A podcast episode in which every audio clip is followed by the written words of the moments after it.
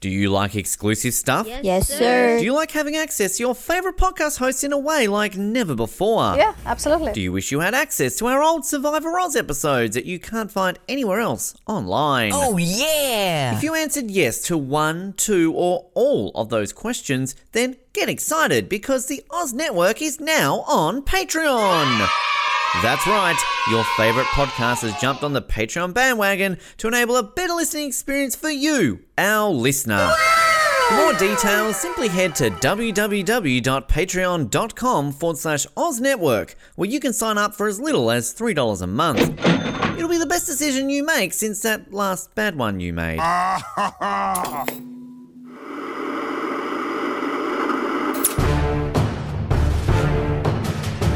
You're listening to the Oz TV podcast, only on the Oz Network. It is the Oz Network coming to you once again for another Breaking Bad recap episode. We are here for the finale of season 4, episode 13 Face Off. You want to take his face off. I'm Castor Troy. Woo! All right, sorry, wrong one. I always get excited when I hear those words. Um, a great action movie and a great episode of Breaking Bad. This first aired on the 9th of October 2011. It was written by Vince Gilligan. It was directed by Vince Gilligan and arguably one of the most famous episodes ever of this little TV show called Breaking Bad, and we're very excited to be able to talk about it today. My name is Ben, and you need to go poopy, or you go poopy already? My name's Nick, and um, I can assure you there's no interest in me.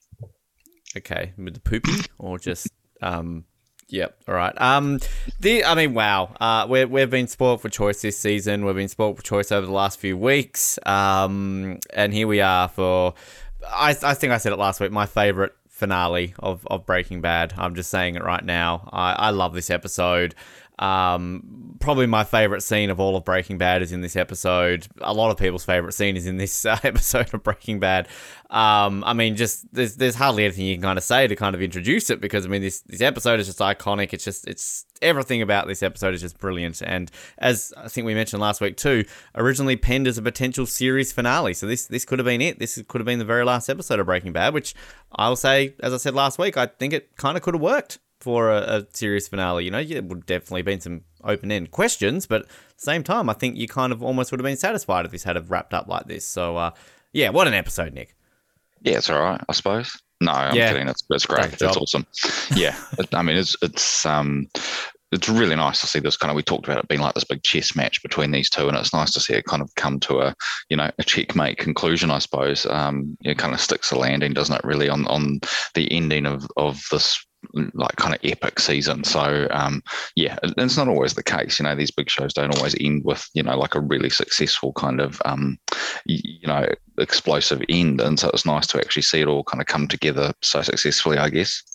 It's it's the thing that is. I mean, we've talked so much about Breaking Bad being so good that it kind of just gets get better and better and better and ends so well. Like it's it's rare for shows to do that. I mean, this season kind of is just reminding me a lot of say season four of Nip Tuck, or if uh, you you listen to our third watch coverage, you know, season two, season three, of third watch, or 24 we're not there yet but season 5 like these seasons at peak and there's like like they kind of start off so good then you kind of have a few seasons you're okay but then all of a sudden you get this amazing season they're like wow! And then all of a sudden it's just it's just downhill from there and all of a sudden you're just like okay we'll just just end the show already you know? Like we had that with Nip Tuck with season 6 season 5 better than people give it credit for well at least the first half. And you know third watch all those sort of shows that we've, we've talked a lot about at length but this is the complete opposite. I mean this is season 4 which is amazing and then we've got next season, which is amazing. So like it's kind of it's just we're just so spoiled for choice with the fact that it's happening, and we're seeing that with Better Call Saul really as well. So I mean, Vince Gilligan, if we haven't said it enough, he's a genius. Um, I mean, this episode would be just a perfect way, and even if season five was just sort of you know mediocre, you're like all right, fine, season five was fine, but you know should have ended at season four. But no, like so many people would not agree with what I just said about, oh, I could have ended right now and I would have been fine. That was like, no, then we wouldn't have had Ozymandias and we wouldn't have had, you know, all these sort of episodes next season. So I'm rambling because I'm excited to talk about this, Nick. But um, it's just, yeah, it's it's just so, this episode, if you were to show a random person an episode of Breaking Bad to get them into Breaking Bad, like, show them this episode. I mean, it's just, this is, this gets you right in the page of Breaking Bad. Yeah, absolutely. I think it would be a shame because it would spoil so much of, of what you Yeah. know what happens. But um, yeah, it is really good. It's funny you kind of make that you know my that um that you know kind of comparison to to other TV shows because actually in my my famous little Breaking Bad 101 book that I've got, there's this whole thing where he talks about you know that this is just like piling great episode on top of another great episode, and um he says you know like often other shows, especially Ryan Murphy shows, um, Hmm. don't do this very successfully. They kind of like start to, you know, like you have one or two good episodes and then it just starts to like implode in on itself. Um, and it's really interesting, Interesting. that, you know, that that's he actually uses Ryan Murphy as the example there, which I kind of perked my my ears up or perked my eyes up when I guess when I read it. Um, so so yeah, it's um it- it's an amazing thing to be able to pull off this kind of closing after just this run of you know fantastic episodes. I'm, I'm intrigued to see if this author has something against Ryan Murphy. Like, that's an intriguing thing because I'm just, I'm, I mean, in all seriousness, I mean, I, I everything Ryan Murphy, I, I I would, I would gladly host a spin-off show purely on Ryan Murphy shows. I would absolutely love to do it because I love every show he's ever done. But I'm just trying to think of all his shows. Like, I mean, I don't know Glee that well. I've watched it through once and enjoyed it, but I, I don't know like, oh, what was the peak season of Glee? But through his other projects, like, I, I can't really think they've just waned off. I, I don't know if I agree with that. But um, but maybe the episodes I like, Pete. Yeah, like I mean, Nip Tuck, I guess, didn't really have constantly brilliant, brilliant, brilliant episode, did it? So I mean, I guess you know, I see what he's saying. But I mean, I would argue American Crime Story, uh, brilliant show, never a bad episode of those. Pretty much a perfect television show. Have you ever watched any of those ones, Nick? Like the O.J. Simpson one, or the Versace Uh, one, only- or the Monica yeah, Lewinsky kn- one?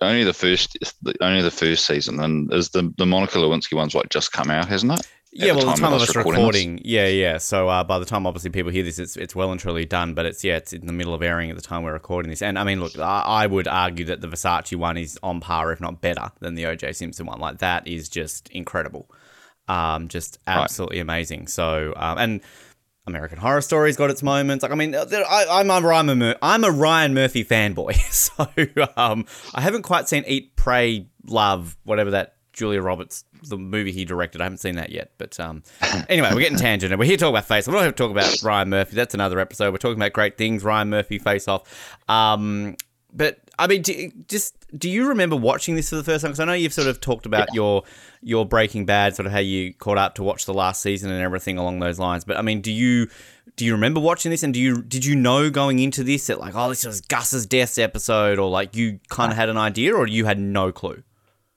No, I had no clue, and um, it was just such a nice surprise. I think this is one of those things where, um, you know, if you can see this unspoilt for the first time, it's just such a joy. You know, like it's, it's just so good to watch. Yeah, I, I was exactly the same. I had no idea, no idea at all that um, what happened in this episode. And it's interesting. I just mentioned to you off air, and we can talk about it obviously throughout this episode. That I just watched on YouTube the kind of the making of, uh, well, at least the, the the whole explosion in the face scene. Um, and Vince Gilligan says in that that he always knew that he would kill Gus off at the end of this season. Um, it's like he's like he's sort of like I kind of had to. So it was sort of um, it was interesting to kind of hear that and like and he said that like from the beginning of this season we knew that's what it was going towards. Uh, and we've talked a lot about how often you know not like season two that was planned from point A to point B. Most of this hasn't really been planned, so it's kind of interesting that he's kind of said that. So um, yeah, I, I watched it for the first time. We'll get to the scene, obviously. I've said it, I've rewound it multiple times to kind of go, like, holy fuck, did that just happen? Um, and yeah, if you if you took our advice last week and uh, didn't look at our social media and you've watched the episode now, go ahead and look at our social media teaser image because, of course, I had to use the iconic picture of half faced Fring which I think you can get a Funko Pop of. If it's not a Funko Pop, it's some sort of figurine. Because I don't know if the Breaking Bad Funko Pop's ever been a thing, but um, I'm pretty sure I've seen a figurine of his face, kind of off face, off. Do you like the movie Face Off, Nick? Um, is this the part where I tell you I've never seen it? Oh, okay. Well, you go and watch it, and then you listen to our epic recap. Because seriously, if you ask Colin and I, probably our five favorite Oz Network episodes we've ever recorded, Face Off would be up there. That was just Okay. I've never laughed so hard at my life spending a whole three hours doing Nicolas Cage impersonations and talking about actors' dongs. Um, so, um, Well, you Just- hooked me. Yeah, I mean, dongs and Nicolas Cage impersonations, that, that's enough. That's all you kind of need it. But let's get into uh, this episode. Also, download our Face Off episode. It's a great episode. Um, But obviously, with the end of last week, the bomb on the car, Fring walking away, so Walt's now sprinting into the car park and he finds the bomb and, and we realize it's it's magnetic because obviously we're going to get a bit of a thing here walking through the hospital. I like him. Is he walking? It's like a baby bag, like a, a, a nappy bag or something that he's got kind of walking yeah, through the something hospital. like that. Yeah, Um, yeah. But I do, I do love like just the way that this camera work on him and kind of just Bryan Cranston's little like, you know, like little nod like to the people, like, oh hello, yes, how's it going? Like just walking through the hospital with a bomb. Um, and again, this isn't really a funny episode, but there's some funny moments here, like when it gets stuck to the elevator, and then he just sits down, and Jesse's just like. You brought a bomb into into the hospital. um, just kind of like going off with just these two. Um, and then basically Walt's just, you know, like, look, he kind of knew, like somehow he knew, like, what the hell are we meant to do right now? Is there anything that you can think of that we can catch Gus off guard? Because you know they seem so helpless here, as we said last week. Like, what is, what are they meant to do? And it looks like Jesse's kind of just thought of something here. But as uh, he's about to say something, we meet our two detective friends. Now, is it Calan Calanoche and Munn? Cal- Calan Calonche? Cal- uh, that that guy and Munn, um, who they. This is the first time we've seen them, right? But we see them again. I feel. I feel like these are recurring characters, or am I just making that up? Mm, potentially. I'll go and have a quick look and see what I can find out for you. Oh, yeah, no, we do. We do see them again in um, um, the second half of, of season five. So yes, Yeah. we will we will see them again. Good. I was, I was just thinking, like, these guys are familiar because they, they do come into it. But uh, basically, I mean, I, I actually really like this because this makes complete sense that, you know, of course, surely there's going to be cops asking questions like, well, why do you think it's ricin poisoning? Like, you know, this is very specific. Like, if he had just said to Andrea, oh, he might have been poisoned, not like, it's ricin poisoning. Like, of course he's going to have cops asking him. So I, I, I actually, I really like these detectives. They're, they're kind of like really like, douchey, like kind of bro. So like, I feel like these guys should be called like Brad and and Rick. They play water polo or something like that, right? But like, I kind of hello to all our water po- water polo players listening to the show today. But I just I just kind of love this sort of douche level good cop bad cop that they're playing here. Well, just like you know, like it, these are the type of guys who would be in like American Psycho who get excited over business cards, right? Like, just like. But I kind of like them, and I usually hate guys like this. But I just kind of like this play that they have off each other. Um, Jesse's basically like, you know, because he's not under arrest, but he's like, I want to call my um, lawyer. And I talk about this episode not being a funny episode. One of my fa- like I talk about a favorite scene in this episode, but if I have to choose scene, scene number two, can we give props to um, Saul's secretary versus Walt here Oh, yeah. Now, what's her name? Cynthia, is it? Uh, is it Cynthia? Or am I making that up? Um, Francesca, wasn't it? Wasn't it? Francesca. Well, yeah. Yes, Cynthia was another character. Um, basically, she's in the office shredding everything. There's phones ringing, there's banging at the door, and she's just ignoring it. She she's not caring. And uh, Walt just smashes through the door, and basically like you know he needs help. You know there's an emergency, and I just love Francesca. He's like, oh, let me guess, you and your partner have screwed up. Oh, thanks to you, I'm going to be on employment now. like just like this is just such a meta thing. I feel where it's kind of just like their way of like I, I'm sure like this was a fan thing in fan forums. Like you know like oh like do, do they not catch on to this and it's just always them and they're screwing up. It's kind of like they did this in a lot of Lost episodes where they had just background characters kind of saying things that the fans were saying and making fun of you know obvious plot lines. But essentially, she extorts Walt because Walt's what got like two thousand dollars here. That should fix the window. And she's like, no, I think it might cost hmm, twenty thousand dollars to fix the window. And it's like, oh, what are you talking about? No, Glacier will do that. That's just. Actually, no, you're right. Twenty five thousand dollars. And then I just love Walt's reaction. Back in a sec, and then just like he doesn't even open the door, he still crawls through the broken glass and like nearly slips. You talk about your little um, you you've got your restraining order right here. Like I just love the little moment when you see him trying to crawl through the door and he like slips over on the glass and he's trying to get he hits his head on the door. I'm watching it right now. He actually hits his head on the door. I just, I love it. Like, I, I just, I think it's so funny. That this is in an episode which, again, you don't think about its humor. And what the first 10 minutes of this episode is actually kind of funny. Well, I think it's kind of like that physical comedy, which is, you know, like the Malcolm in the Middle style comedy, which, you know, and I think it's a good idea to kind of have these moments like, you know, in, in this like really dramatic episode, it's good to kind of have these moments here that kind of, because it is going to get really heavy and, and really serious. And, and this is what the show does really well, I think, of kind of having these moments of, you know, levity in, in these kind of, you know, really intense uh, episodes. So, yeah, I, I think it's lots of fun. And I do love how yeah, you're right, like bounces off off the door the first time. that's great. That's that's that's giftable. It's it's it is right up there with the crotch grabbing. Um, do you have anything to add on the the the, the inter- interrogation or Jesse or anything else from from before as well? Yeah, I think I, I think they're kind of like you know standard kind of detectives, but you know, like I think that that's really good for the, you know, for the show. You kind of want these guys who are kind of almost like, you know, like could be anybody, like nondescript kind of detectives. I think is, is really good for this particular part. So yeah, I think I think they kind of fit the bill really well, and it's you know it's a good little setup, really, isn't it? That you know Jesse's got on himself, you know, in in his kind of um his panic, he's probably yeah. said too much, um, which I think is great.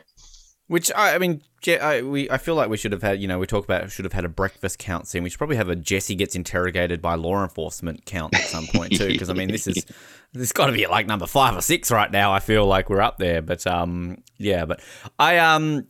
I actually really like this next sequence too. So this is kind of one of those Breaking Bad, almost real time scenes, which uh, you know, kind of it's it's very silent. There's not a lot of sound. It's just not a lot going on. You're kind of watching things play out in real time, and I actually really like it. So Walt basically pulls up uh, just near his house, kind of a block or so away. Gets his little spy binoculars out. I love his little binoculars. We talked about them last week, and uh, obviously he feels that uh, somebody's probably watching his house, so.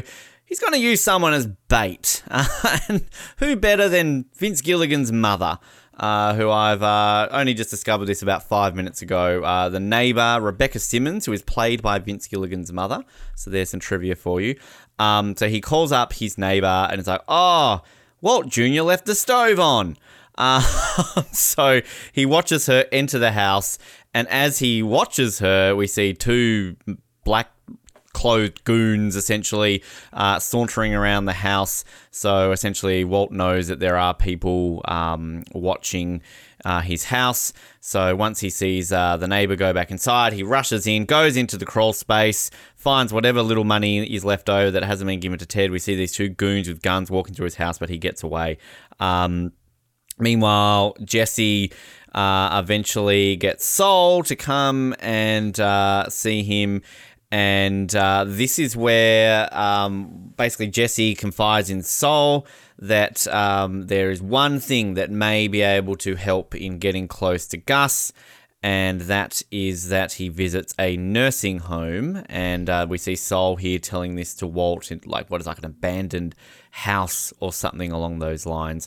Um, and at first, I guess Saul kind of is implying that he's visiting him, and Walt's sort of like, oh, he's visiting an old cartel buddy. But then they realize uh, that no, it's actually his enemy because Saul mentions about how he was taunting him in front of Jesse. So um, we're going to see Walt very, very shortly uh, now go. Well, actually, I might as well include this scene here. Walt goes to see Hector at the nursing home. And uh, I do kind of like the sort of his standoff here. We've got, you know, Hector doing that whole like thing when he gets angry. And Walt's basically just like, I know you hate me, but I guarantee there's one uh, man you hate more than me. And, you know, how would you like your chance to get some revenge with him? So, um, kind of a few real little scenes there, like lumped together. I mean, obviously, I think the main one here is sort of this cool little baiting scene that Walt does with Vince Gilligan's mother. Um, which am, am I reading that correctly? Like, am I trying to see this that like almost Walt is willing to sacrifice her to make sure yeah. that like, yeah, like yeah, that's what it is? Yeah, it's kind of softening you up for you know what we're going to get with Brock at the end of the episode, right? Of like this guy's prepared to sacrifice somebody else, you know, in order to to save himself, yeah. and you know, like he's got no problems throwing somebody else under the bus. And you know, I think it's just you know, at the end of this episode, you need to you know, you need to be relieved about what happens with Gus, but you also have to just be reminded of what an absolute prick Walt is because that's what's going to drive this thing to a conclusion, isn't it? Is that you know yeah. Walt was an absolute asshole. Um, yeah, I just the other thing I just wanted to point out with these, I think you're right. They're all kind of like these functional scenes, but I, I do love this. Um, you know, the um, kind of slightly muted colours of, of Saul Goodman here. He's kind of like got this kind of teal shirt, and um, it's not quite his his crazy colour. I think this is a good look for Saul actually. This this colour combination. I just want to, yeah, um, and yeah, I think the kind of scene between Walt and and um, Is, is amazing. You know, I think um, Mark Mar- Margolis does so well with so little. You know, I think um, that he's able to you know convey so much just through those kind of um, that facial acting, which is which is really really impressive. And you know, this is a real kind of this is his his kind of star performance, isn't it? Really, this is the episode, um, and he's just so good in it. Which is crazy to think when he like literally doesn't utter a word, he just kind of screws his face up a little bit and breathes a little bit, doesn't he? So like it's mm, kind of mm. it's it's interesting. What do we know what this house is meant to be like? Where they where Saul and Walter miss, are meeting? Just kind of like an abandoned house um, somewhere. Or? I, I don't think there's anything particular about it. It's um um yeah, I'm just like I'm just going on to the the the, the um, wiki page. Um, it, it doesn't appear to be anything particular. It's just an abandoned, kind of just looks cool. I think you know, it's just like this yeah. kind of abandoned lot, really. Yeah, abandoned white building where Walt meets Saul, and it's got a link. You can look it up on uh, mm. Google. I mean, this is a thing, Nick. When we do the bro trip to Albuquerque, we're going to have a lot of uh, you know, mm. locations here that we can just drive around and see, which um I mean, again, I'm sure people do. So we know there is a tour, of course, but um, I'm sure people often would probably um, do this as well. Um, I love. Uh, there's actually maybe I'm I'm really underselling this episode. There's actually a lot more comedy in this episode than I'm actually pointing out because now we've got Hector uh, speaking to our nurse friend who uh, she comes in wants him to go poopy. Nope. He's going to spell out that he wants something, and uh, she spells out called dear. Uh, oh no, need dear, sorry. And uh, she's like, there's got to be another letter at the end of that. I think you're missing something there. I don't think you finished there right about now. Um, but of course, uh, obviously, it's uh, need DEA. So we obviously here just assume that um, you know Walt is what like getting him to to turn in uh, turn in Gus here or something along those lines. But of course, as we know from what a couple of seasons ago, that uh, Mr. Salamanca does not like to deal with the DEA, so uh, we're going to uh, have that uh, in just a moment. Um, now, Walt calls, what does he call um, Marie and Skyler for here? He calls Walt Jr., right, just as returning a phone call. Um, is there, I have not, I apparently haven't written this down. Why haven't I written this down here, what he's saying? I think I think it's largely just to kind of um, do that check in to say that he's okay. Really, I, am not sure there's too much else going on here. I think it's just that opportunity to kind of check in and and and um, and you know for Marie to just give him a hard time about you know why you're not here. Really, I think it's just to kind of um, amp up the, the, the kind of um, the tension that you know he he needs to be here, um, and and he's not. And I, to me, I think that's as simple as it is. Really because it, it's sort of it's more of a transition scene here. We've got um, uh, Hank, he's on his laptop. He's still staring at his photos. He loves his little photos with his little neck brace on. Uh, Gomie comes in, and uh, this is, I love Hank here, sort of going on about there's like a, an extra switchboard here, like you know, like look, like this is you know got all this power. Doesn't what does it need this extra power? And he's he's going on to electrician chat rooms, which you know that should have been our homework for this week, Nick. We should have found an electrician chat room to see if we could find this. Uh, do chat rooms still exist anymore? I, I don't know. Probably not. Um, you can find anything on the internet these days, apparently. Well, that that's true. That's true. But uh, Gomie's here basically saying that that uh, that yep, Hector Salamanca's down at the DA office, and he's only going to speak to Hank. Of course, Marine. Everyone's like, no, don't do it. It's a trap. Like it's a trap. Uh, clearly, you know, this is not going to be good. Um, and then we get this great scene. So Hank's back in the DEA, and uh, here is Hector. Okay, what, what are you going to talk to uh, Hank about? Start spelling out essentially S U say C K M Y. All right, no, that's enough. All right, let's try it again. Okay, F U C. All right, yep. No, I think I think we get it. I think we get it.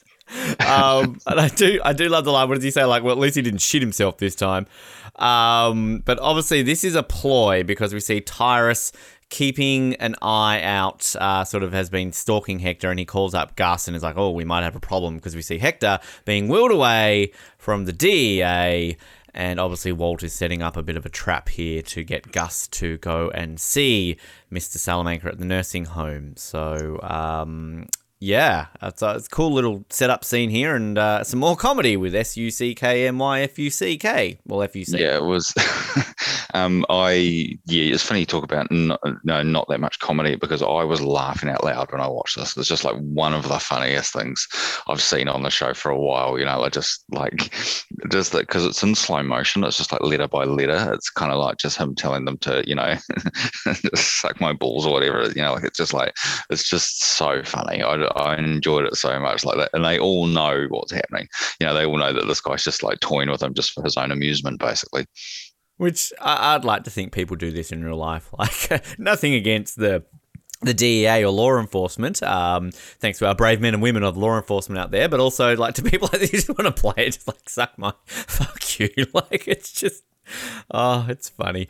Um, we get Walt. Uh, so I love the nurse with him back in the, you know, you. Oh, what was that? Like, think about what you've done. Just got old Hector sitting here staring out a window. Walt sneaks in and he basically says, "All right, let's let's get down to this." Um, meanwhile, Tyra shows up to the nursing home. He basically sweeps around the room for for bugs and sort of checks everything out. Um, and we also then see Walt sort of hiding around the corner. I love him like hiding around the corner. This little old lady, hi, hello, hi. And Walt's just like, shh, shh, shh. Like this, this poor granny's lonely. Like, you know, she's got a horn rimmed glasses on there and oodles of fake tan, it looks like, on there as well. So, um, meanwhile, Jesse gets released. Um, we find out that it wasn't Ricin um, and that it was not found in Brock's blood, so he's free to go. And uh, meanwhile, as Jesse gets out, um, he gets kidnapped. So uh, there you go. Uh, that's nice. And then Gus basically uh, on the phone to Tyrus, and uh, sort of obviously it's implied here that uh, they're going to kill Hector. Uh, Tyrus says like, "Hey, look, I can do this," and I love kind of Gus's line. He's like, "No, I do this." Um, and I think I might cap it there because I think the next scene might be very important to talk about by itself. But a uh, few little kind of filler bits there. Uh, but um, yeah, great, great stuff going on yeah at, at, what point do you kind of it might be when gus kind of enters into the in, into the room is that you see the kind of photo and it's like you know the, the cousins and and tuco as children um, which i think is like a really really nice touch as well you know like just a reminder of, of where we've come to with this with this character and the storyline that everything's kind of been connected in some way which is really really cool. Um, so no I, I, I think it's really good. Um, I, I love how kind of you know you kind of see um, um, Gus kind of change clothes as well. You see him kind of take off this kind of tacky, you know, the the Los Pollos yellow shirt, and you know he's going to change into something else, and you know, like he's all business. It's you know, I think it's just it's really good. You can kind of see like the the, the kind of wheels whirring in his mind about what's going on. I think it's just yeah, it's just, it, it's just really really powerful stuff, and like you know, at this point the tension's just been ramped right up. So yeah, while the comedy's been there, we're now we're kind of getting into it for real, right? Like now it's starting to get real, um, and and you know we we kind of getting into the the kind of meat of this episode. Which we're basically right now like one way. Yeah, it's, well, exactly. We're, we're basically like 33 minutes in, so we've only got like 15 minutes to go, and we're kind of, you know, it just has gone by in no time. I just got to ask a quick question before I get to this scene. And like, I, I love me some Gus. I'm Team Gus all the way. You know, I've said constantly that, you know, I'm maybe more on Team Gus than I am on Team Walt right now. But like, is, like, I get why Gus wants to do this. I get why Gus wants to kill Hector himself like that's kind of fits into this whole storyline. So he's going to finish it off for good, right? But like, is he a bit dumb? Like, not dumb, yeah. but like, I mean, he's so he's so particular. He's so yeah. perfect. I mean, he, he's a guy who literally has a hospital waiting for him with that sort of stuff. Like, surely, like, check under the chair, like. See a bomb, like I mean, I, like if there's one criticism for all what we're about to see, like I just I don't believe that Gus would be this short-sighted to not see this. I think it's kind of just to imply that he's been rattled, you know, that kind of um, everything he's done has kind of led to this happening, you know, like the kind of, um, you, know, if he hadn't done what he'd done to, um, um, to Don Eladio, then this wouldn't have happened because you know um, Hector wouldn't have been motivated to make this move. So um, I think we're kind of just led to believe that this is leading up to this. You know, like we've just seen him kind of, um, you know, like just fraying at the nerves. I suppose, like you've seen him in that, you know, the police interview where he's kind of, you know, see that tick in his hand. Um, you kind of see, you know, like that kind of crazy look in his eye when Don Eladio kind of goes into the pool. You know, you can just see that he's just been tunnel visioned on this particular thing, and it's it's kind of put blinkers on him. Um, so things that he would normally react really well to and, and kind of see all the different angles, he has just become a bit crazed. And he's just a human. Like at the end of the day, this guy is just human and he is going to make mistakes that anybody would. Um, and and Walt's the perfect person to kind of cash in on those mistakes, I suppose.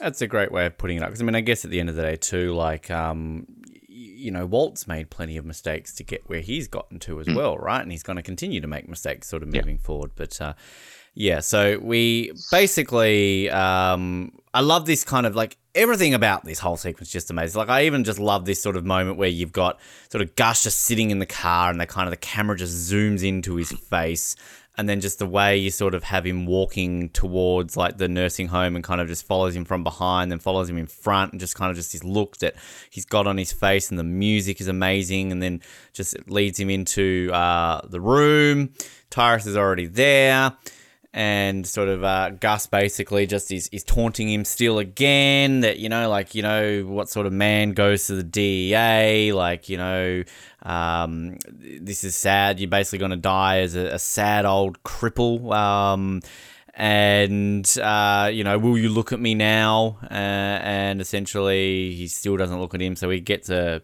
syringe ready to um, put it into him, uh, ready to go. And at this point, all of a sudden, Hector actually looks at him at this point, and then you know, kind of even Gus is sort of taken aback a little bit when you see him sort of looking at him, and he's kind of just got this sort of sad, sort of you know, reserved look on his face, but then it just turns completely angry. You talk about Mark Margolis been amazing, so I just kind of love the way he sort of looks. He's just so so like, oh yeah, I'm about to die. Then all of a sudden he's just like, fuck you clicking on this bell, and as we kind of mentioned uh, last week, you know, sort of a bit of a foreshadowing the way Walt was pressing on this little transistor, little walkie-talkie thing multiple times. So he's click, click, click, click, click on the bell, and doesn't even obviously sound like a bell. It's kind of got a muffled sound to it. And then Gus sort of realizes what's going on. We get a camera shot. We see the pipe bomb on his chair. And then we get Gus's line of, oh! Uh, which, if you ever watch the um, the pitch meeting uh, YouTube channel, they kind of make fun of this. And they're like, "Oh, so how does the evil Gus Fring go out? I bet you he's got some really evil, you know, final line." And he's like, "Actually, no. His final line is oh." And they're like, "What do you mean his final line is oh?" They're like, "Oh, it's an epic line. It'll be on T-shirts." Oh. Um, they cut away. You see this explosion. Door goes flying amazing shot, which is all done practically as well. We can talk about that. And then sort of we see bit of uh, chaos. We see some nurses running towards it, and we see Gus just walking out. Okay, he's fine. Even he can survive an explosion. Like, all right, this guy is immortal, apparently. But then we get this amazing shot where the camera just all in one take sort of sweeps around him. We see him adjusting his tie, and then we realize that okay, he's probably dead because literally half of his head is blown off. His arm is, uh, his shoulders kind of got like skin hanging out of it. His hands completely burnt. But even in death, Gus has to look proper. He breaks the fourth wall again and looks in straight into the camera. Arm flops down. He flops down, dead. We get a great shot then of a blown up wheelchair. You, if you look carefully enough, you can see like a leg sprawl across the ground and uh, other sort of bits of debris and everything. Um, and just, oh, like, I rewound. I don't know how many times I rewound this scene when I watched this for the first. I was just so in shock. I was like, "Holy fuck!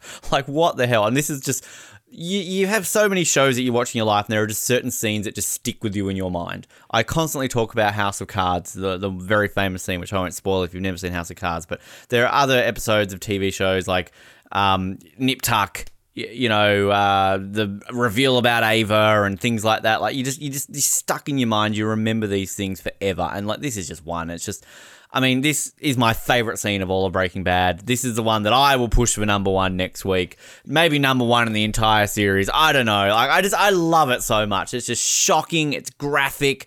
You've got the demise of one of the best villains in television history.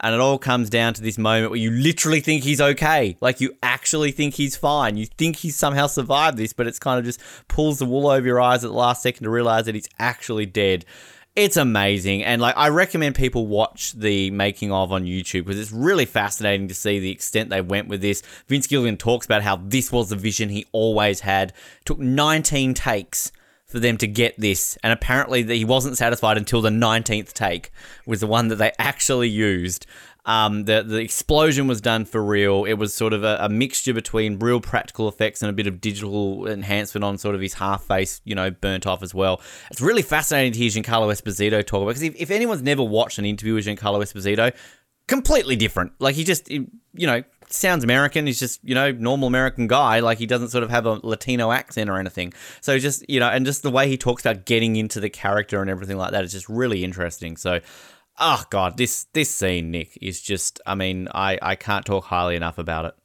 yeah, I think that there's um, there's actually not a lot I can add to that because he's done such a good job of kind of um, you know detailing this and, and all the cool things about it. I absolutely love the the kind of thumping kind of. It's not even really music, just the kind of dung dung dung as you, you kind of like follow him actually into the rest yeah. home, is pretty pretty amazing. And um, yeah, I just think that you know it's just the conclusion of so many things. I like the kind of you know we kind of get this final conclusion to the whole look at me thing, which has been a has been played out over several episodes. That we finally do get him look at Gus, and and then you know, and so that's you know a big moment for the show. Um, yeah, I think it's just it's phenomenal. Like it, it is just so well done, and it just is like tying together of all these kind of threads that have been hanging for so long in the show, and they kind of pull it all together, and then you get this kind of, as you say, this really kind of effective kind of shock moment. And um, you know, I, I, know you're not a, a, Game of Thrones fan, um, but this is obviously like bread and butter of Game of Thrones. Is this kind of stuff is like almost every week to the point where it becomes like are you actually telling a story here or are you just going to try for the shock value? And i think what makes this so good is it's not something you get every week on breaking bad. You know there's fantastic storylines and great acting but this kind of like shock kind of gore shock is not something that breaking bad does a lot. So when they do it it is just even more effective i think. Um, and yeah it just feels like the perfect ending for this character you know like it's um you couldn't really ask for anything more. And, and you know i think we talked a little bit about him being like this bit of a super villain and i think um this whole idea of him looking a bit, you know, this is to me very reminiscent of the um, the Two Face character um, of Aaron Eckhart in, in The Dark Knight. You know, this kind of like similar type of effects, really. And um, you know, like you've got this guy who lives a double life, so the kind of Two Face analogy feels feels right for this character as well. So yeah, just it feels like a tying together of, of so many, you know, um, really really cool storyline story beats character beats. It just it just feels perfect to me you know and um kind of just you know no notes perfect you know like there, there, there's nothing more you can add to this to make it better. It is just so good. Which another thing we should kind of bring up back in season two with a lot of the images and kind of tie-ins and that a lot of people talk about the whole pink teddy bear back in season two that had the half face mm. um, which you know all these kind of little symbolism things which I, I don't know if that did Vince Gilligan ever say that was done deliberately that he knew that this was gonna like because I mean that was in season two. Yeah, uh, I, you know, I think like, I think the way these guys write, I don't think they think seasons in advance. I think they just look for opportunities to tie things together, which is what they've done here. You know, like it's just a nice little kind of visual throwback more than anything else. Which yeah, I mean it's it's it's really really clever. But even just like when he sort of collapses and because it's like dead silence, like you know you could make a massive dramatic score with this, couldn't you, or something along those lines. But I mean, like this is the problem. If I ever cave and watch Game of Thrones one day, like I feel like I'm not going to be shocked because all these like famous moments I know, like because I've watched so many like top ten greatest scenes in television, right? So I know about like Joffrey and the eye gouging and like all these kind of things. Like I mean, I I know I've seen like whereas I had no clue. I had no clue about this. I had no clue when I watched House of Cards that that scene happened. You know, like things like that where you don't know. Um, and I just I just feel like I would be spoiled. Like I literally like I'm trying to think of other sort of like a random movie moment I thought of. Um, Deep Blue Sea. Samuel L. Jackson's speech when the shark comes up and eats him. Uh, I mean, it's pretty dodgy special effects and it doesn't hold up over 20 years later. But I remember watching that for the first time going like, holy fuck, like that shark just ate him out of nowhere. Like, you know, and I think that's the point, right? Like when you see things like that for the first time, I'm, I'm thinking, um, Dexter, I always seem to bring up Dexter in here, and uh, there's a very famous scene. I think it's the end of season four, which I don't want to say what it is because uh, it's one of these things. If you've never seen it, you, you I don't want to take it away from you or anybody listening to the show. But like the way the season ends, it's like on one of these scenes where you just like, oh my god, like they didn't, did they? And you're like, fuck. Um, and like this could have been the, the, the final scene of the entire season, and you would have been like, "Holy crap! Like what now?" Um, but obviously, there's still a bit more to go, isn't well, there? and, and and I think that's what's so amazing about it is that this is so good, and yet what follows it is really good as well. You know, like this yeah. is you think that I mean this is the peak of the episode. Don't get me wrong, but you know the last kind of ten minutes of this episode are still really great as well. That's that's what's so amazing about it. Yeah, well, I mean, you talk about sort of that that lack of you don't really get that gore factor, but I mean, we talked remember back in um, peekaboo like the whole atm scene like i mean that's really graphic and you're like you're taken aback by it right? Like just kind of things like that. And like i think that's a great point you make because breaking bad doesn't really go for the gore. It really doesn't. And it feels more realistic when mm. you do because this is kind of life. Like this is like yeah things happen like this in life right in front of people's eyes sometimes and you're not expecting it you know whereas i can imagine game of thrones it happens every five minutes.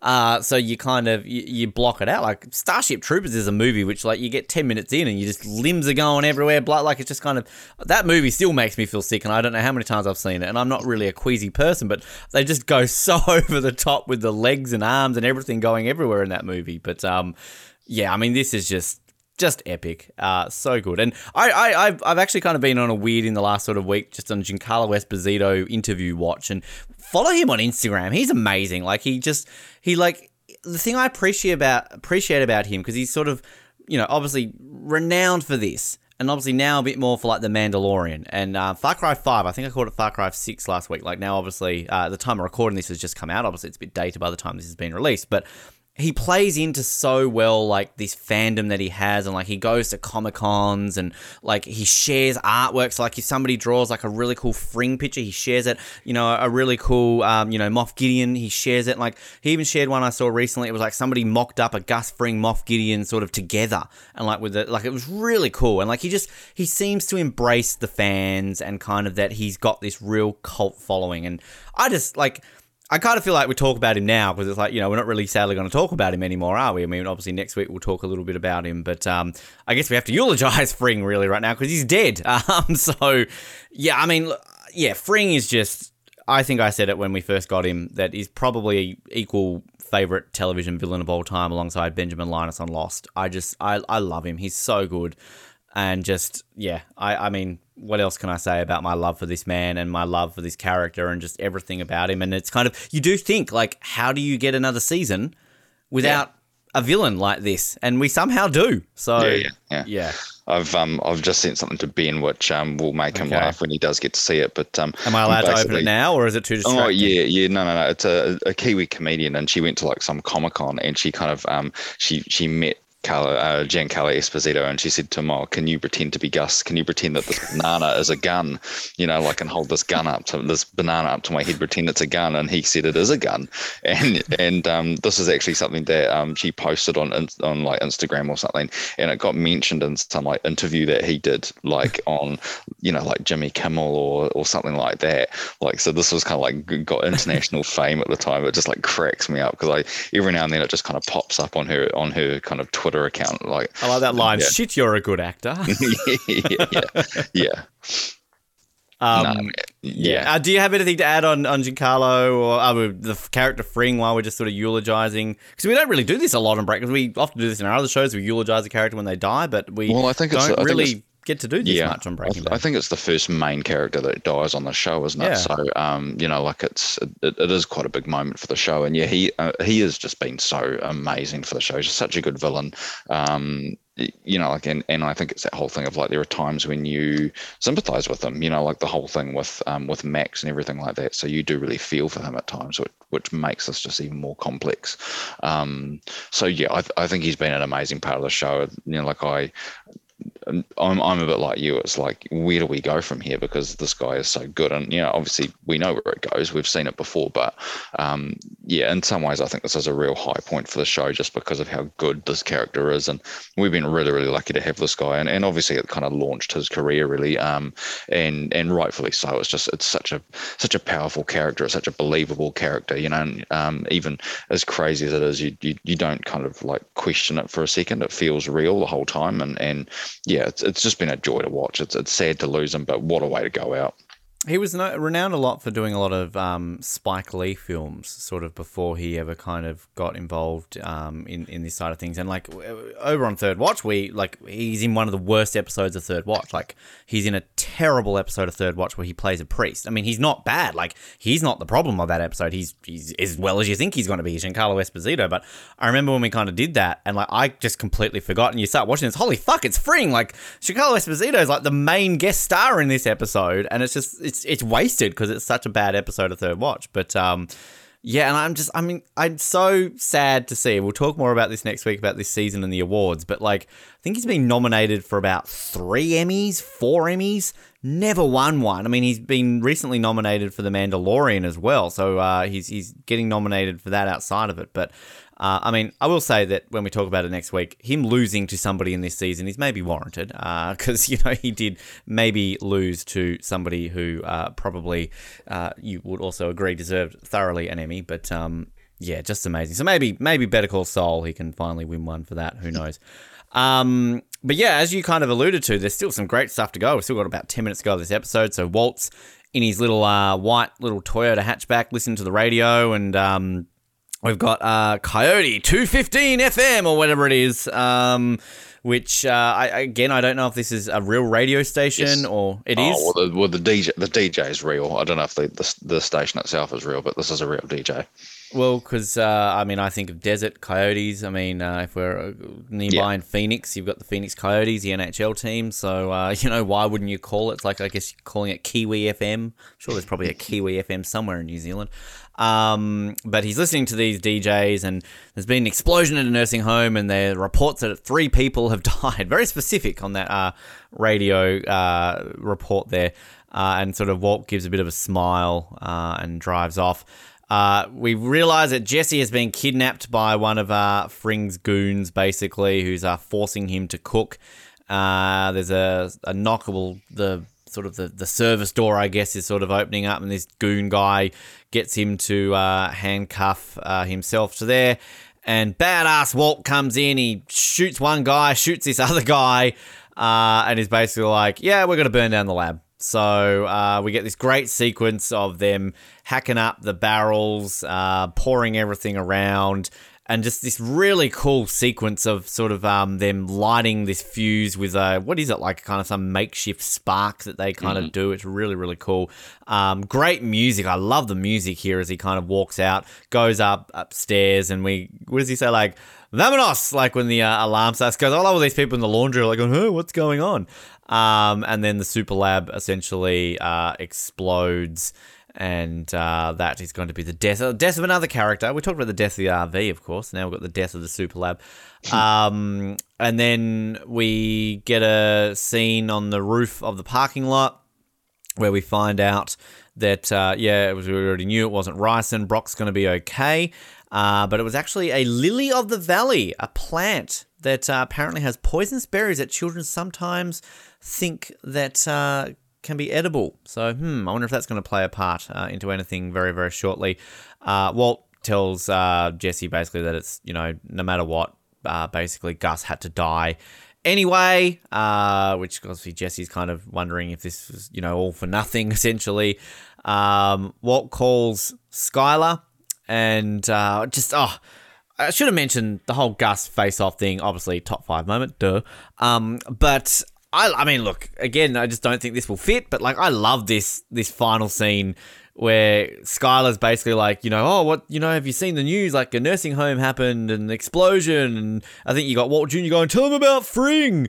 Uh, like everyone loves Fring. There he is again, being mentioned, and Skyler's basically like, did you have anything to do with this?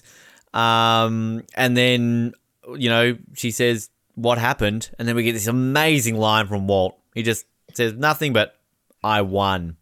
Uh, then hangs up and drives away. I mean, look, you can end it there. Like, I mean, that that's end of Breaking Bad. Thanks for watching. Four seasons, great. Like, just I'd be satisfied with that. Yeah, again, there are questions. Of course, there are questions, but like, I would be satisfied with that. But even then, and I've seen people complain about how this ends, and I don't know why. Like, I think it's a great way they even end this. Where like, you could again, you could end it on I won. He sort of drives off and he looks at the uh, Los Pollos Hermanos little uh, air freshener and Walt. Uh, Gus's car, which is still at the car park. Got this great song playing in the background. But then we just cut back to Walt's house. Kind of just, all right, what's going on here? Casual shot of the pool. All right, well, this is a bit odd. Kind of a slow sort of uh, close up on this plant, the, the same plant that we saw him having the gun spinning around on a week ago. Like, oh, okay, this is a bit odd. And then we see the reveal of the little tag on this plant that it is Lily of the Valley. Walt poisoned Brock to get what he wanted, you sniving little prick. Uh, like, again, I've seen people complain about this ending this way, that it should have ended on I won. And okay, I see that. But I think this is still like, holy crap, like, Jesus. Walt just murdered a child. Well, not killed the child. Brock's alive, thankfully. Uh, but like nearly murdered a child, basically to get what he wants. Like, I mean, we've said it multiple times. He's he's uh, definitely Heisenberg. He's not Walt anymore. But like, wow, wow. And, and absolutely, that's it. I think this is kind of like um, that ending here is like you know we've talked about like when when does he become Heisenberg and um you know I think arguably that's kind of when he's standing there watching Jane die. I think that's arguably the moment where he becomes Heisenberg. But this is actually the moment where Walt Walter White dies and and Heisenberg is, is all that's left from this moment on. Like he doesn't care who he hurts or, or who he uses to get what he wants. You know, like he's prepared to you know put a put a child at risk um, in order to get what he wants, in order to manipulate another human being into doing what he wants. It's just it's a, it's the most hideous thing that he's ever done um, so far. And and you know this is the moment where yeah we've just watched the villain of the show die um, but actually, we haven't because the real villain is still alive, and and and now we are going to deal with what that means for the you know the the, the rest of the show is going to deal with what happens when our protagonist is actually the villain, um, and and this is the moment where he just becomes that that complete and utter asshole that you just you, you know you can't sympathise with this man after he's done what he's done here, you know, and and obviously the precursor was was his neighbour sending his neighbour in to potentially take a bullet for him um, unknowingly, um, so yeah, it, it's a horrible horrible thing, and I think it ties it all together. Anyone who says you you shouldn't have the scene at the end is crazy because I think there's been so much go into you know manipulating Jesse and and you know the poison and the ricin and all that. You need to have this little scene at the end. I think it's so important. Like yeah, you could have it at the start of next season, but I think you want to leave the season being like, yep, the villain's dead, but the real villain is still alive. You know, and and that to me is really really important. Um, so yeah, it's, it's a great final scene. I I love the destruction of the super lab. I think it's you know the the music obviously, which I talked about last week, freestyle by the Taalbi brothers, I think it is. Um, you know, this kind of amazing kind of Mexican guitar. You know, like it, it is just it's so perfect for it. And um, yeah, that that kind of scene where the kind of spark just ignites and, and you kind of follow the camera as it pans backwards as the you know the flames kind of envelop this the super lab is you know, just an amazing kind of visual. I just I absolutely love it. Um, I'm going to have lots of questions which I'll leave for next you know the next episode that we have in season five of um, you know the evidence and and would it be this simple for these guys to just walk yeah away. Um, but you know, like we'll, we'll, talk about that in more detail next, you know, um, next episode, I think. Um, but you know, for now, I think this is just an absolutely fantastic way to cap this, not just this episode, but this season. I've you know, absolutely got no complaints. I think it's perfect. Which I, I was going to question that too, because generally they've been meticulous with the sort of burning the bodies in the barrel, right? But this time around, they've because I think they say, don't they, that they found a couple of bodies in the super lab, but they would have bullets in their head. Like, I mean, they could hmm. see that they'd been shot right? Like, anyway, uh, the song that is closed out uh, is called Black by Danger Mouse and Daniele Luppi featuring Norah Jones. There you go. Hello, Norah. Uh, there's a name that hasn't been mentioned since 2003. So, um, yeah. Um, trivia bits. There's a few bits here. Uh, this is you. You often we don't usually talk about a lot anymore, but um, the IMDb scores. This has got the second highest rated uh, episode on IMDb behind. So this is a 9.9 out of 10, only behind Felina and Ozymandias, uh, Ozymandias, which are both tied at 10 out of 10 uh, for next season. Um, third episode to be written and directed by Vince Gilligan after pilot and full measure. as we mentioned, uh, Rebecca Simmons, Vince Gilligan's mother. Uh, that's uh, Gail Gilligan. The, that's the actor. The character's Rebecca. And apparently, I mentioned before, how about it's all, almost set in like real time. Uh, they apparently cut uh, a bunch of that scene um, to shorten the the uh, on TV, but for video releases, it was extended. Lily of the Valley is indeed a poisonous plant. It is uh, actually poisonous. Um, the all parts of it, from its red berries, leaves, uh, rhizomes, and stems, uh, with over 48 cardiac glycosides. There you go. Um, I do. I, I forgot to mention when Jesse's getting interrogated when they were sort of saying about how oh, how did you how did you uh, know about it? I love how Jesse's like, oh, maybe I saw it on House or something. Yeah, yeah.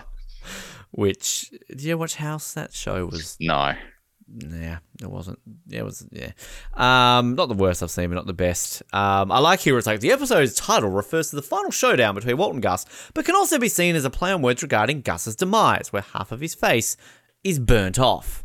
Thanks for that, Breaking Bad Wiki. I'm glad you're there to point that out. Um, as you said before, which is actually interesting, Gus is the very first main character to die that's fascinating that it took us to the fourth season to do that. Which, mm. for a show that you kind of think just has these moments and anyone can die at any point, like, yeah. Um, you mentioned the Two Face. There's a reference there as well. Um, yeah. Uh, oh, here we go. Erica Viking was a real DJ on Coyote 102.5 at the time of filming. She's also hosted the official Breaking Bad RV tour. There you go. Look at her getting a cameo in uh, the thing as well. So that's pretty cool. Um, yeah. So I I'll just be honest with you right now, Nick. I've got a little spreadsheet where I keep tallies of how we rate shows and episodes and everything. I've already marked down that you've bought this episode, so please don't prove me wrong. yeah, no, it's a total burn. Total burn. Yeah, to- yeah. rubbish, rubbish. Yeah, yeah. just worst episode, episode, you've seen. Um, um, yeah, I mean, for me, it's it, it's clearly a buy, and it's my number one. Um, and um, you know, I think I think that that's potentially it was a tough call. It was a bit of a coin flip between between this and Crawl Space. I think they're both fantastic episodes. Um, I think there's just a little bit more of, of the things I like in this episode, um, and you know, like I, th- I think it just gets a bit of credit for you know tying some of the the loose ends together. So yeah, I, I absolutely love it. I think it, it, it's a phenomenal episode, um, worthy of that 9.9 on IMDb. Um, yeah, love it. Fantastic episode. Yeah, bye. Obviously, um, and yeah, number one. Um, I, I, I was the same. I was I was really thinking crawl space would be number one for me. Yeah, I really would, but I, I think too. Well, like I think just this episode talking about it has has flipped me around because I actually nearly thought I'd have this at number three because like Better Call Saul to me just like I just I'm so in love with that episode just because it's just such it's just something you can just put on and love and like I often like the comedy side of things but the fact that I kind of contradict myself at the beginning. Oh, this isn't really a funny episode, but like literally the first like 10, 15 minutes this is hilarious. Um, like you've got some really funny stuff in this episode. Um, and it just by the time you get up to this famous scene, you know, two thirds of the episode is gone. Like it's just it's gone by in such a flash.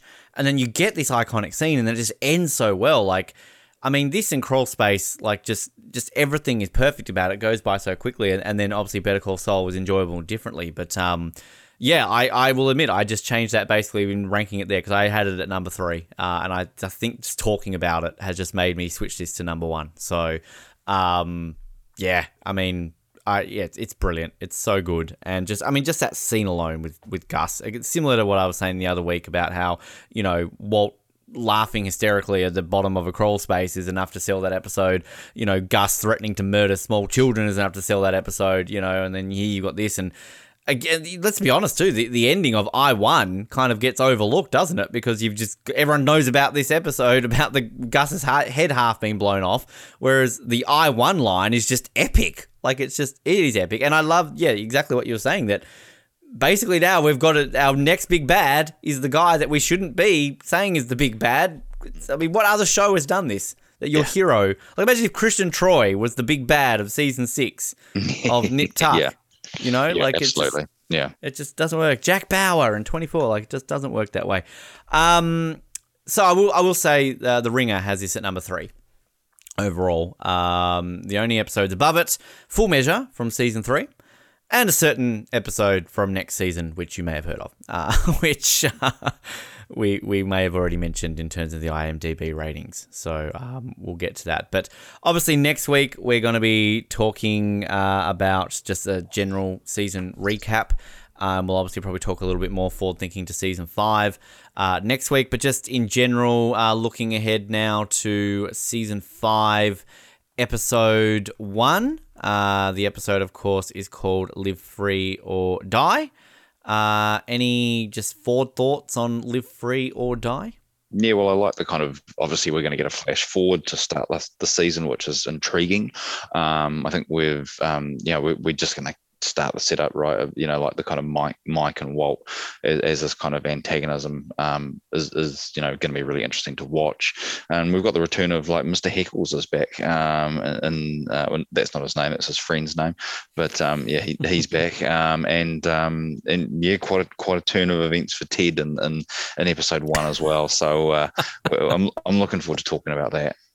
Yeah, and um, I also kind of like I've talked about sort of my love of what how Skyler turns. Like I kind of really like how this Skyler Walt dynamic goes next season as well. It's kind of it's very interesting, um, and you kind of get that like basically in the first episode, don't you? So I see like um, I see a lot of uh, it, it's interesting kind of how we talk say like season three with sort of some of the slower episodes. I, I see a lot of um, particularly the Ringer rates a lot of these early season five episodes very lowly. Like uh, their their worst episode of Breaking Bad uh, is the third episode, Hazard Pay. Um, so and like I like on my speed rewatch, like yeah, there are some sort of moments in sort of the opening parts of season five which do feel a little bit slow, kind of going back to that season three territory. But I think I'm just so hooked into kind of what's because it's just it's just interesting because you I was more intrigued. I remember going into the fifth season of more of like, well, what are they going to do now?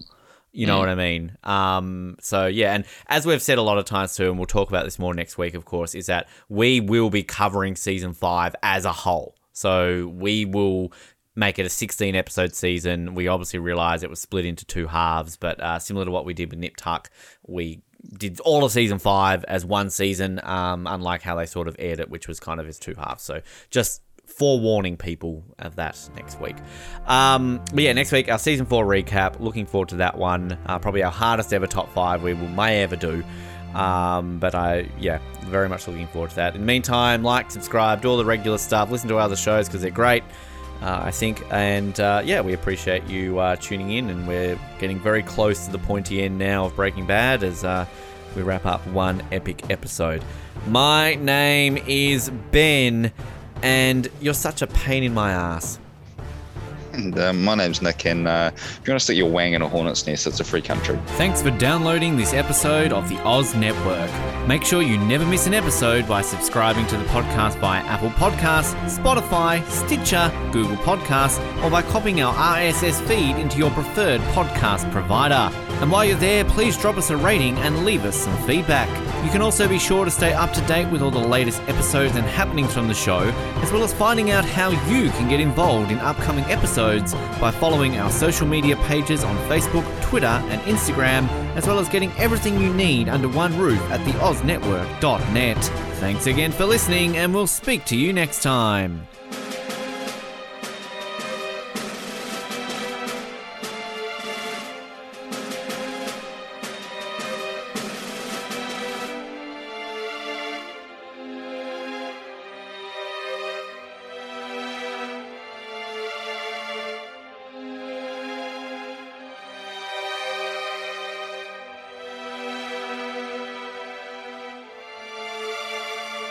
Like exclusive stuff? Yes, yes sir. Do you like having access to your favourite podcast hosts in a way like never before? Yeah, absolutely. Do you wish you had access to our old Survivor Oz episodes that you can't find anywhere else online? Oh, yeah! If you answered yes to one, two, or all of those questions, then get excited because the Oz Network is now on Patreon.